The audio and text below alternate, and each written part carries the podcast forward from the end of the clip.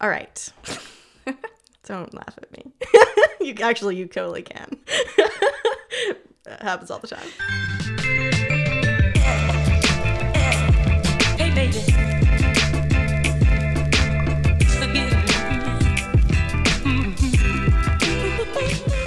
This is Sibling Revelry. I'm Caitlin Prilliman, And I'm Lucia Constantine. and we are not siblings. But we're older sisters. We are. We're actually both older sisters of younger brothers, which I think is pretty awesome. We realized that over beers one one day. it's a special bond. it is a special bond, and we both agreed that men who had older sisters are the best kinds of men. Yeah, that's a demographic. Right there. Yeah.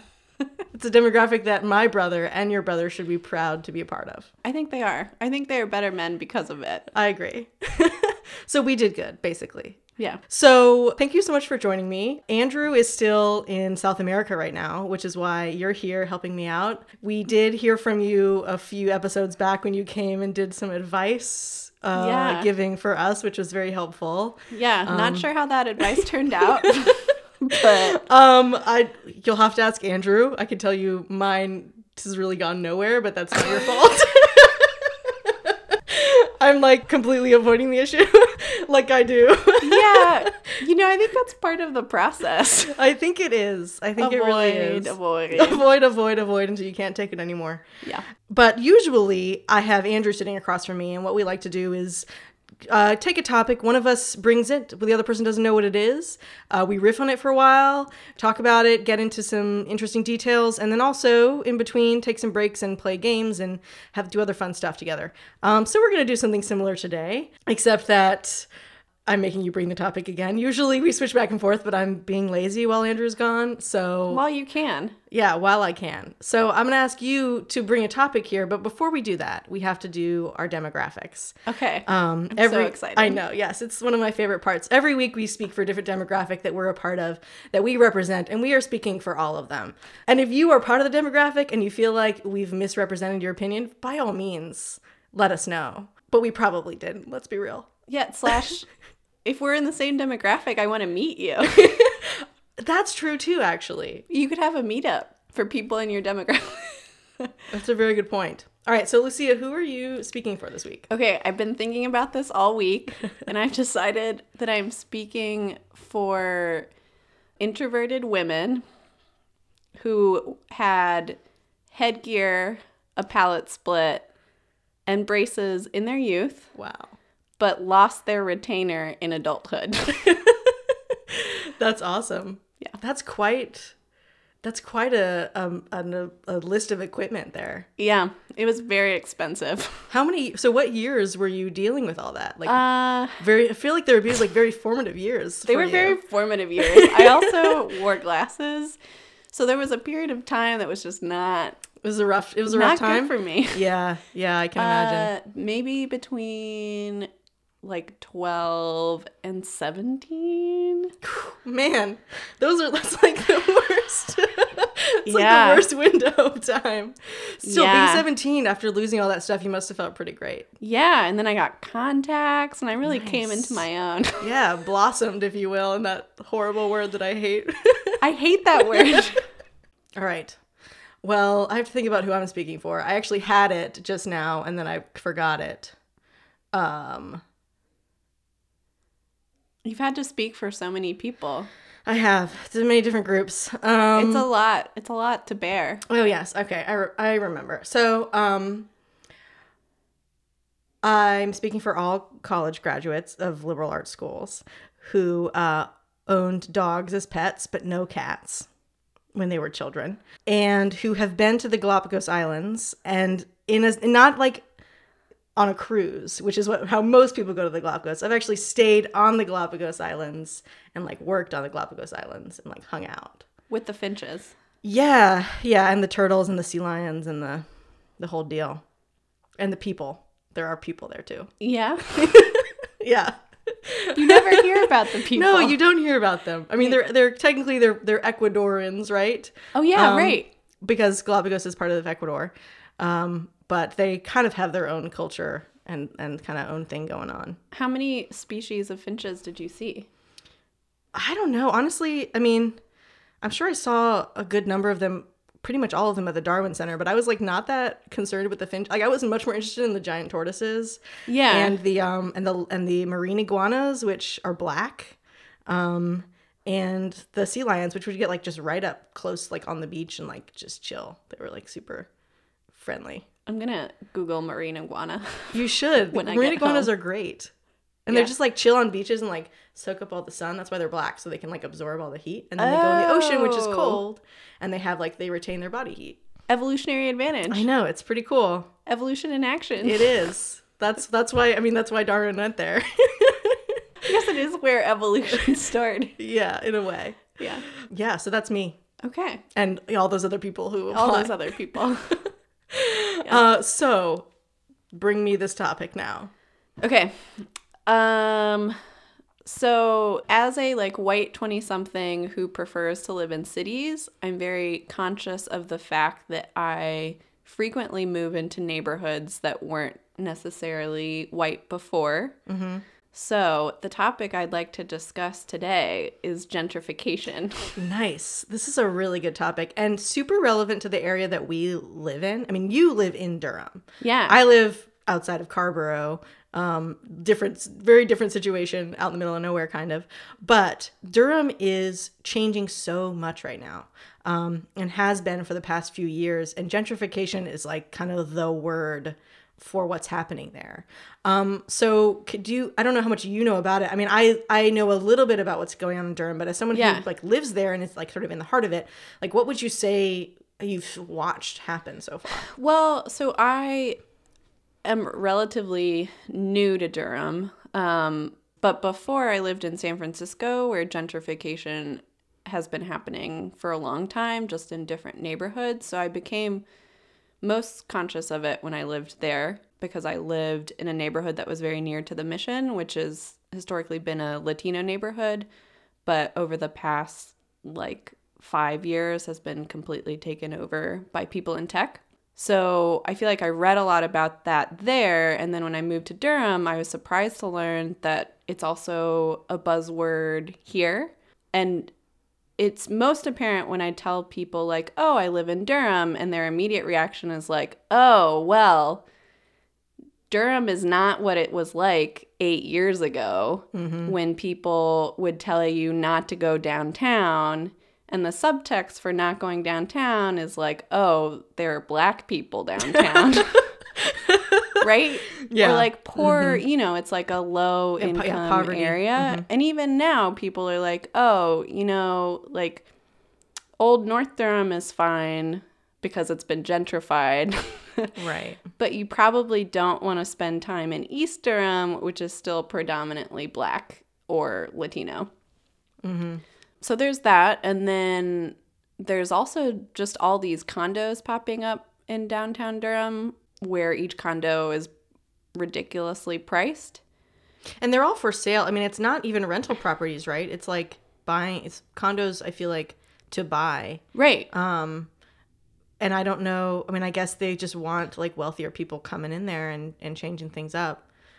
Um Unclear, but there's one in particular that's going to be like 27 stories high. Oh my god. Yeah, in the heart of downtown Durham, and it's and that type of living situation is cle- is clearly targeted toward young professionals mm-hmm. who probably are white. I guess I don't know that part, but it feels like there is this deliberate push to get more affluent people in downtown Durham at the expense of maybe Just diversity. diversity. I mean, that's always my my like curiosity and concern about it when I think about gentrification is like the motives of the people who are sort of doing the gen like m- moving that gentrification forward. I mean, building these condos in these areas that have been traditionally more poor. Is it seems like on the surface you're like, well, you're making it quote unquote nicer, right? If more wealthy people are living there, like it's more like crime will go down and like or uh, like people are living there so businesses are going to come and invest and be there um, and the econ and like it will improve the, the area in general. Like that's sort of the i feel like that's the motivation. Um, but but the sort of flip side of that is realizing, but like, where are all the people who were poor going to go? Because they can't afford to live there anymore?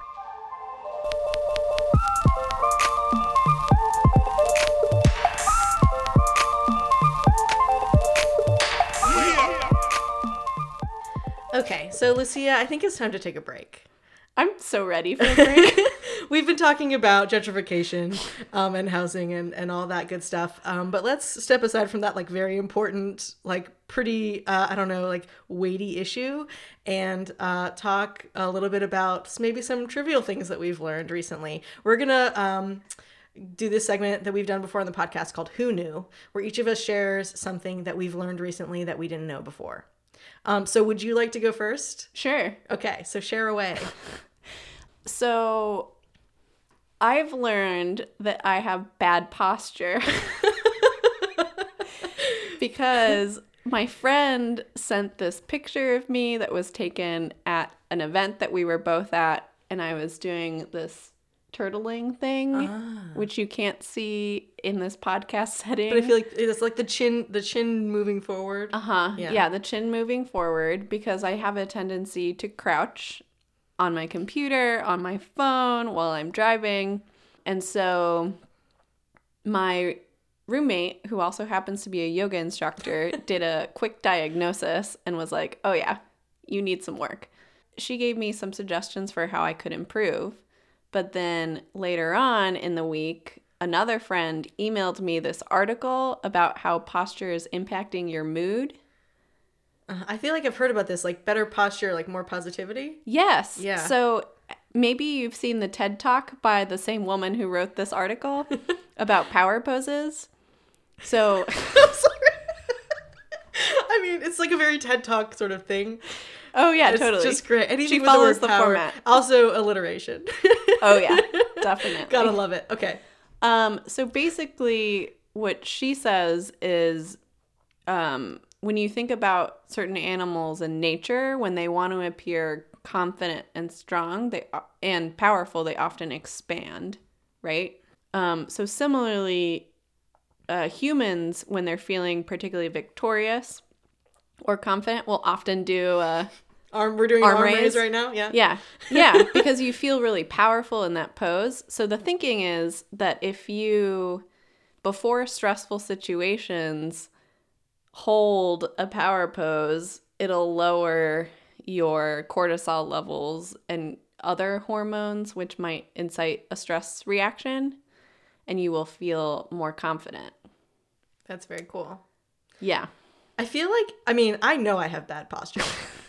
like there's I feel like posture is like a thing. Like I feel like it's coming back into vogue because like I feel like posture was something like people did not talk about for like a few decades. Like nobody. My grandma has been talking about posture yeah, for decades. But see, that's my point. it's your grandma, like, because she probably she's of a generation in which like maybe posture was a conversation. I don't know. yeah. When was. Yeah. Like sit up straight. But now I, I am bringing back the posture Right. conversation because I do think that I've found in moments moments when you are crouching or slouching can make you feel less confident. I think we should both practice better posture. Yeah, I think Let's do that's the takeaway. I'm passing on the gospel of Okay. posture to you. Great. I'm so glad that we had this, that we talked about it. So mine is uh I'm I'm going to present this in the form of a question to you, Alicia. How do you take your coffee? I usually drink it black. Okay. So apparently, I read a st- I read a study recently, or like an article about a study recently, and this is only one study, and I'm very highly skeptical. But it links the ta taking your coffee black with sociopathy. Oh.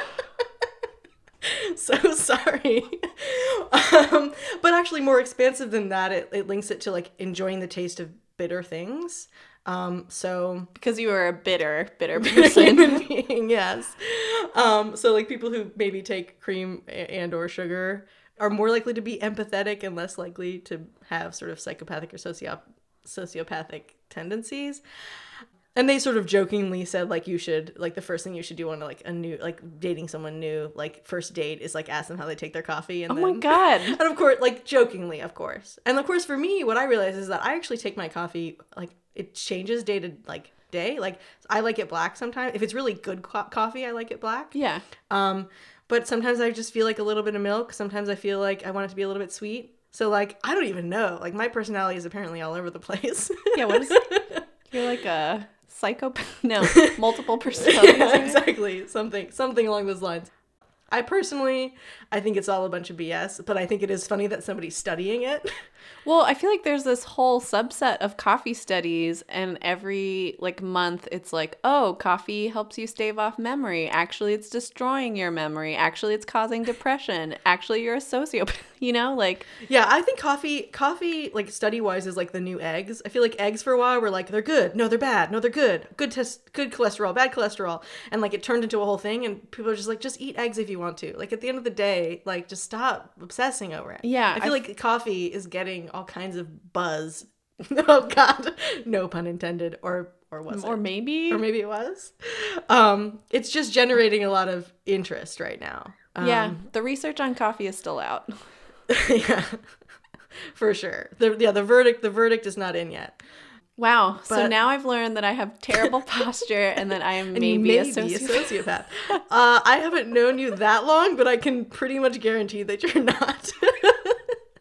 All right, let's get back to our conversation about gentrification. All right.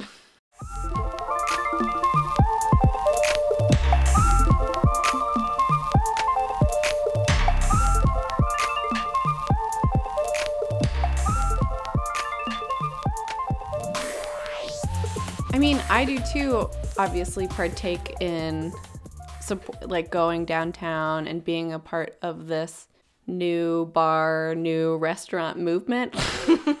Call it a movement. Mm. but I feel I feel very aware of my demographic in doing that, in particular because I feel like I'm surrounded by other white people. And that in turn makes me wonder like, okay, well, if all of these people are here now, what was here before that we have displaced or why why isn't this now a place that supports the diversity that downtown maybe once had? And I also and this is in part my fault um, but I know that downtown Durham has a strong history of black businesses and was formerly known as Black Wall Street. Yeah, I was going to mention that too. Yeah, that's actually a very, I think a lot of people don't realize it, especially people of our generation um, aren't aware of that history. Yeah, and so that that is present but lost and I mm-hmm. think I don't know how to reconcile this like new trendy restaurant scene with what was there before and I don't know how to be a more conscientious young person. Right. I mean, how do you, how Young do you person be conscientious a- about it in a other than saying, I'm not participating in this? Yeah, because I also felt that way in San Francisco, where I would walk through the mission, and while I didn't work in tech and didn't get on the Google bus every day, I was clearly a transplant. You feel this kind of guilt for being a part of the associated demographic, but you want to, I want to be like, no, but I'm not them. right yeah and it's it's tough because like how yeah how do you know you're not even if you're not working in tech like how do you know you're not them i mean it, is it just Yeah. literally like you are just like all the people who are not traditionally living in that area are just lumped into one group right. um because you are in a sense per- i mean you're like participating in the gentrification even if like you don't necessarily want it to be gentrified by Yeah. moving there and that's kind of difficult i was going to ask you like on a personal level in terms of i mean you moved here to this area and you were looking for a place to live Yeah. so what is it about those kind of as, as I mean you said you're like sort of an or, urban oriented person. Um so what is it about like those kind of neighborhoods that appeals to you? Like what makes you seek those out? What's your like your thought process behind that? The neighborhoods that I've lived, that I live in now in Durham. like Or- yeah, and just like in your process of like deciding to where to live in this area cuz like It's you can make a lot of choices about where to live in this area. yeah, that's true. But what attracts me to a neighborhood is that it has it has like a character or an authenticity and I hate using authenticity. It's a tough word. It's a tough word to use, but sometimes it's what's required. Yeah, well it has like a palpable sense of neighborhood. Like mm-hmm. when you're in the mission, you know that you're there. I feel like that is lost through the process of gentrification. In terms of where I live now, I moved to Durham not knowing that much about it. the things that I did know were like, okay, there's somewhat of a music scene. There is documentary stuff happening, which is what I'm interested in. And it's still relatively affordable, um, which I think is where gentrification starts. Right. um, and the neighborhood I live in right now, I think, was not super well off years ago, but big, due to its proximity to downtown, has appreciated in value. Um, but there's still a mixture of housing stocks. So they're a mixture of family homes and also apartment complexes. So I enjoy living in a neighborhood that accommodates both of those. And in an ideal world, I think we would find a way to allow everyone to live in the neighborhood that they want to live in without creating these pockets of extreme wealth and extreme poverty. Right.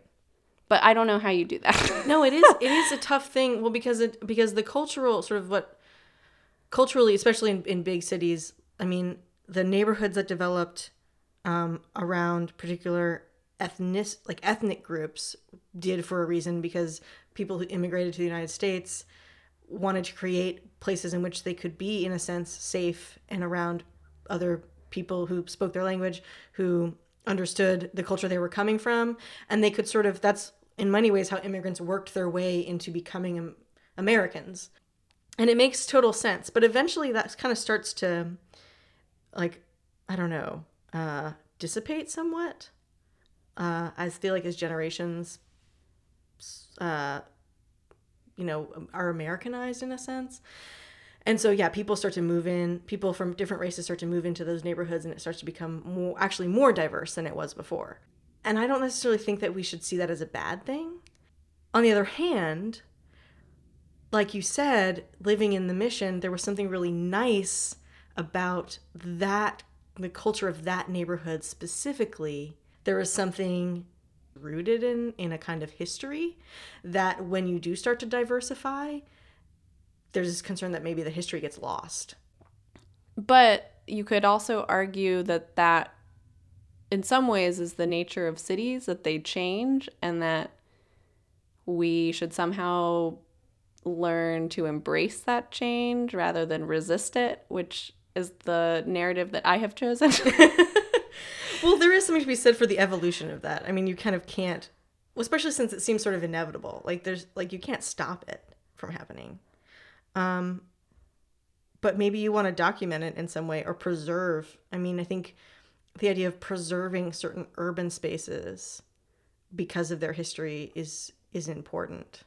So maybe just being trying to be mindful about it being aware of it i feel like it does you well to to learn to appreciate it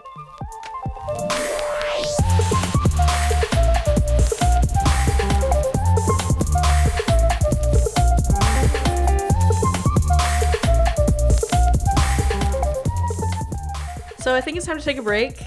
Uh, we've been talking, getting into gentrification, um, but uh, it's time to hear from a very special person in my life, my my brother.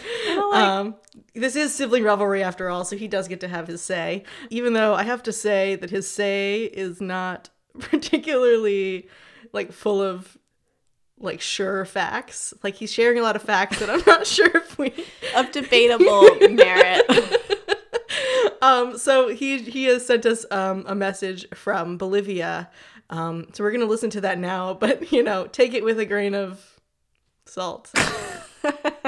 Yep, I went there. okay, here it is. Hey, Galen, I'm recording uh, this from the salt flats of Uyuni, Bolivia. Um, we are here at sunset, and it's absolutely insane. You can see just the entire sunset reflected in the water and in the sky, obviously. Totally nuts. Uh, my fact that I'm going to be sharing with you is that this is 3,000 square kilometers of salt, um, right? It's either 13,000 or 3,000 potentially square kilometers, potentially di- just the diameter. We we're not sure. Christina's shaking her head, but uh, we've also had some like a fantastic music musical accompaniment uh, from our tour guide, who's been blasting either Mamma Mia, Grease, or Michael Jackson. Um, yeah, so it's been totally totally awesome. Anyway, miss you and hope the podcast is going well, and hope you guys are having a good discussion. Uh, say hello to everybody there for me. All right, bye.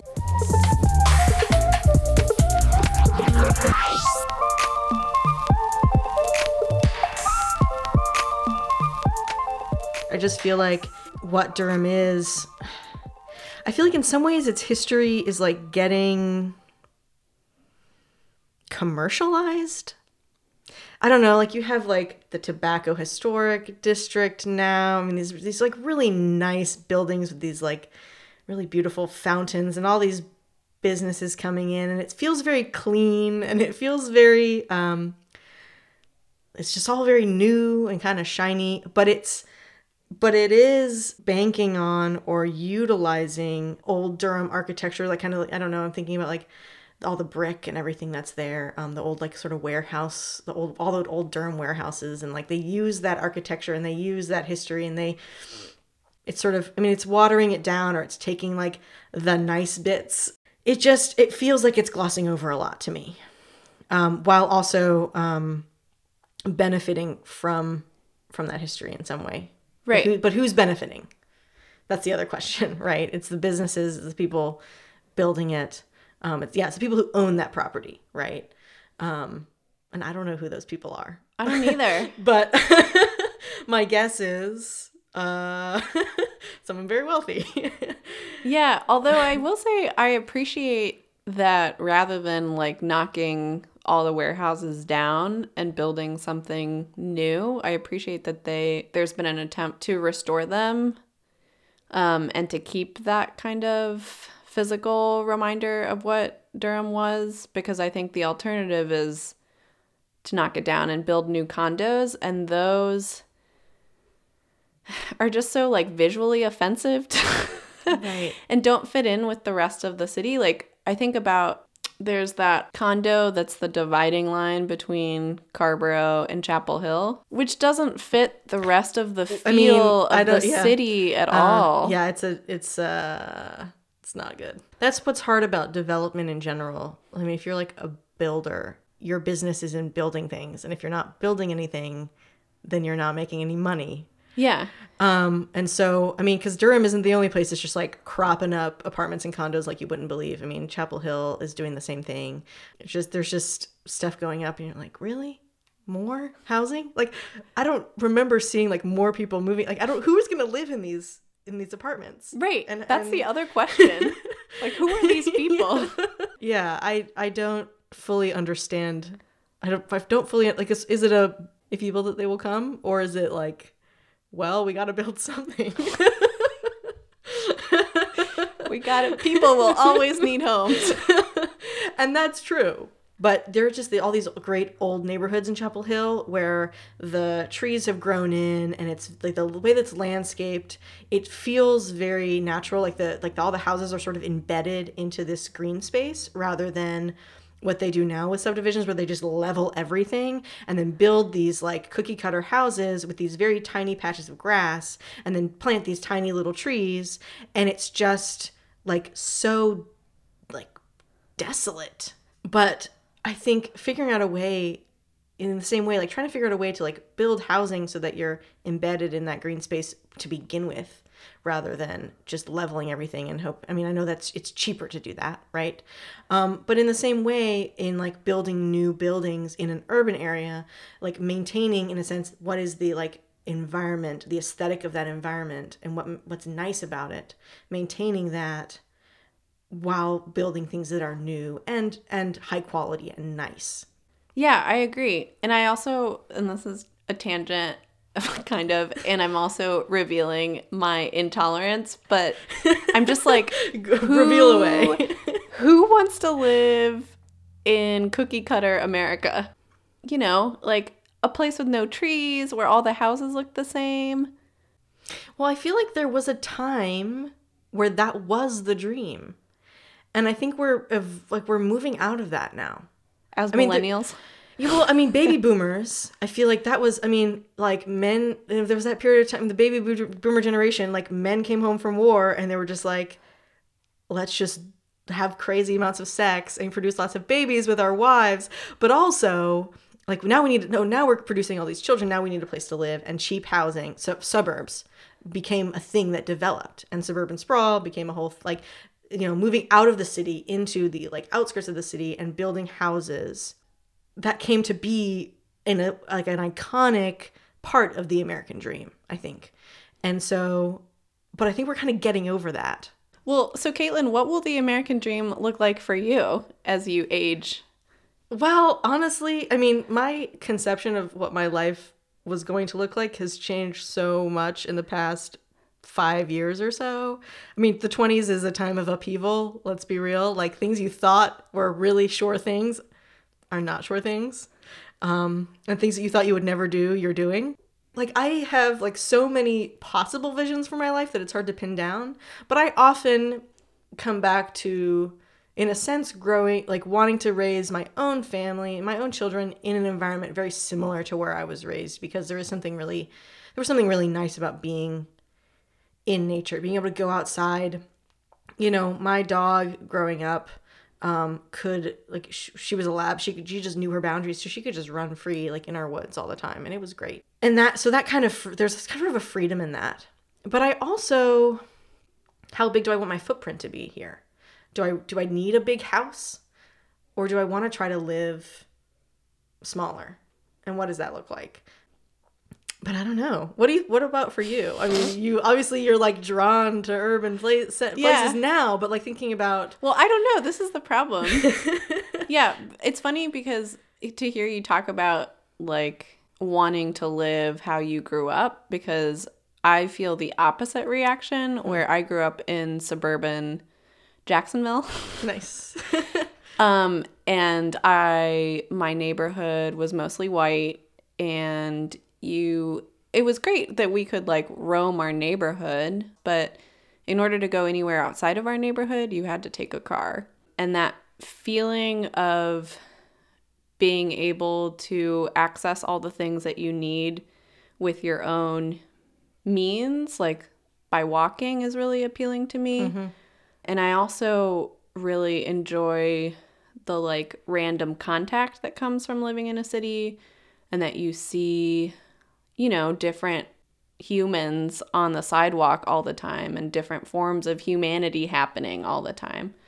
But I recognize that maybe if my life circumstances change and I have a family, that maybe that won't be so ideal.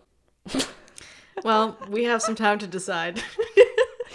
We have I have a lot of questions coming from this interview.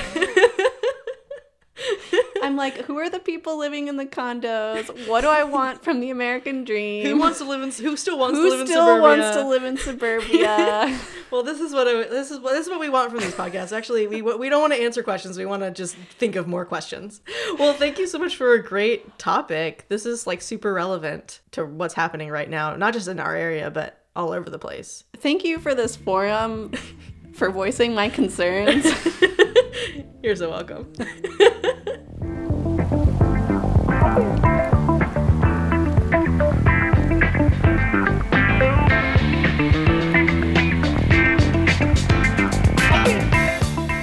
been listening to the Sibling Revelry podcast. If you want to join our conversation, you can email us at siblingrevelrypodcast at gmail.com or tweet at us at sibling underscore revelry or follow us on Instagram at the same handle. This episode was produced and edited by Lucia Constantine. Our music is by Flamingosis. You can find more of his work at flamingosis.com. Special thanks to Lucia for being my guest this week, and thanks to you for listening.